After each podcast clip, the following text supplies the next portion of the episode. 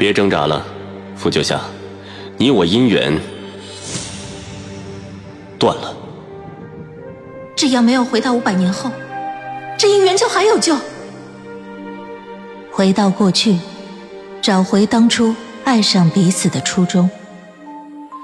欢迎您收听精品仙侠剧《和离》，演播：一颗小青藤，司徒小魏，后期制作：咕咚。十九集，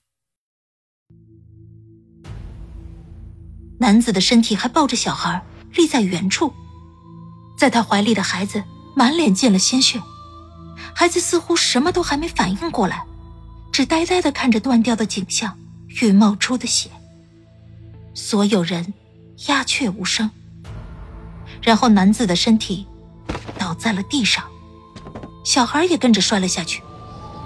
他没哭，他还是没有反应过来发生了什么。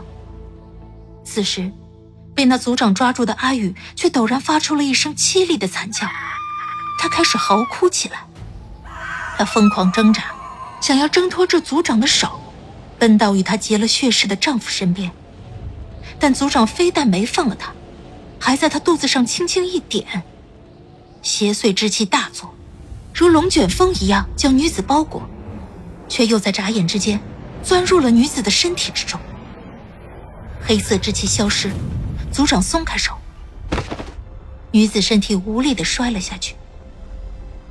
邪神需要的躯壳将由阿宇淡出。从今日开始，雪狼一族与天下收集邪祟之气，供奉无主。极致族长的话出口，下面人群才有人反应过来。啊，我们不能供奉邪神。族长，为何？不可令邪神重临呢！黑气漫过。将所有的声音湮灭。我的耳边再次被狂风充斥，我依旧呆呆的看着前方，一时未曾回过神来。你明白了吗？百变之人的声音适时在我耳边出现。谢卓，不过是一具被制造的躯壳。狂风呼啸，拉扯着我，我好像又变成了一开始的那一片雪花。我飘摇着，飞过冰湖，飞过一片冰雪森林。我最终落在了一个小男孩的肩头，他有着大大的尾巴，还有两个毛茸茸的耳朵立在头上。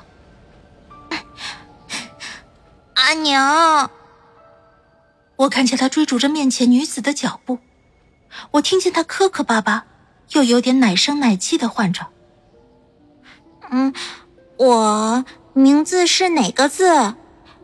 啄木鸟的啄，镯子的镯。他们，他们不与我说。在小男孩面前，阿宇背对着他走着，丝毫没有回头的意思。小男孩锲而不舍地追了上去，又短又小的手伸向空中，想要抓住面前女子的衣袖。啪，小手被狠狠地拂开。小男孩摔倒在地，他抬头，面前女人正是那阿宇，她面容已是沧桑，头发竟已花白，她厌恶与憎恨的表情从颤抖的声音中掩饰不住的流露。不要靠近我！你是污浊之子，你叫谢卓。声音犹似还在我耳边回荡，而我却陡然惊醒。眼前是一片迷雾，远方是不死城的城墙，城墙上不灭火已灭。天亮了，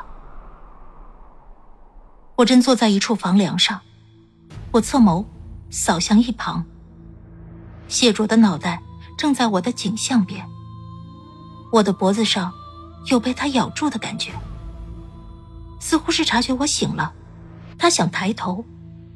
我一言不发，抬手摁住了他的头。他似有些错愕，愣在了我的肩头。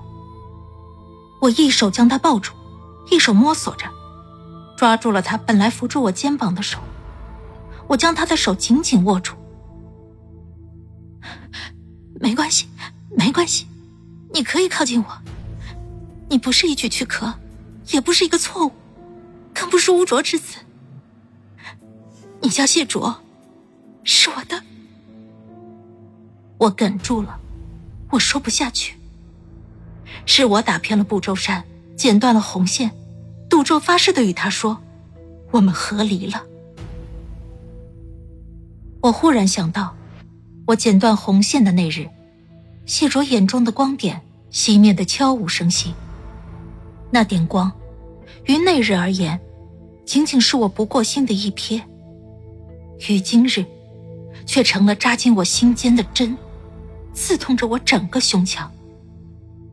我将谢卓微微推开，他还愣愣的看着我，似乎还没有从我方才那句话的余韵中走出来。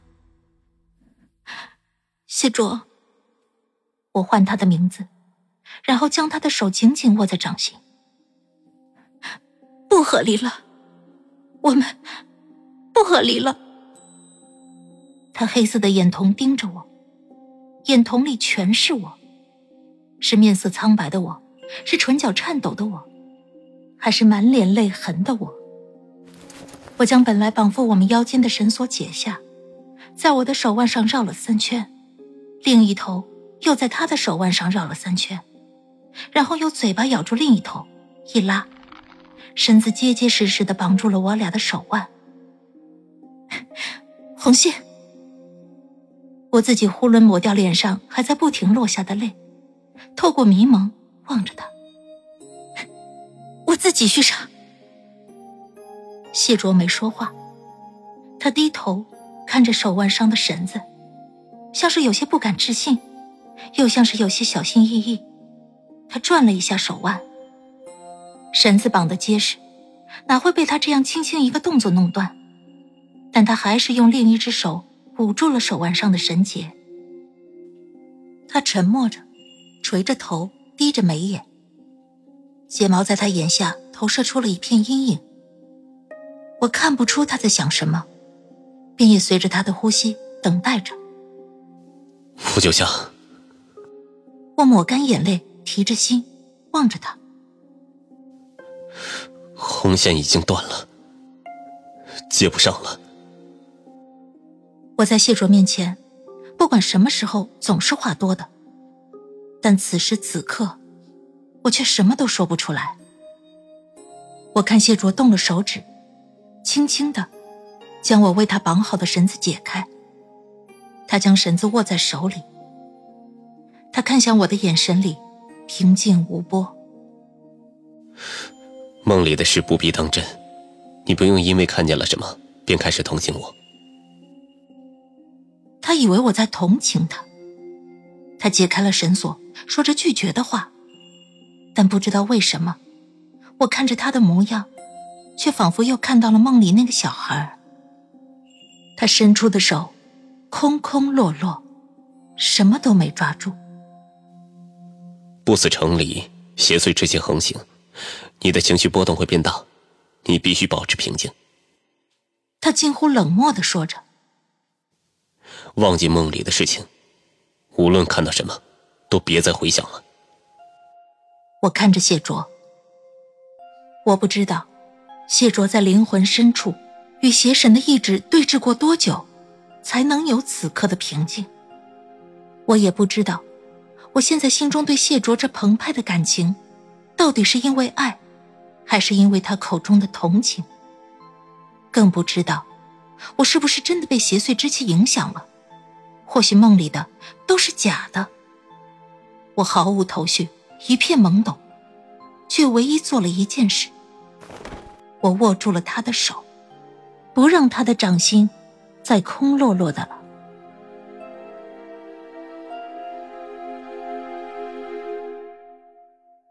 亲爱的听众朋友，本集已播讲完毕，感谢您的收听，欢迎订阅，我们精彩继续。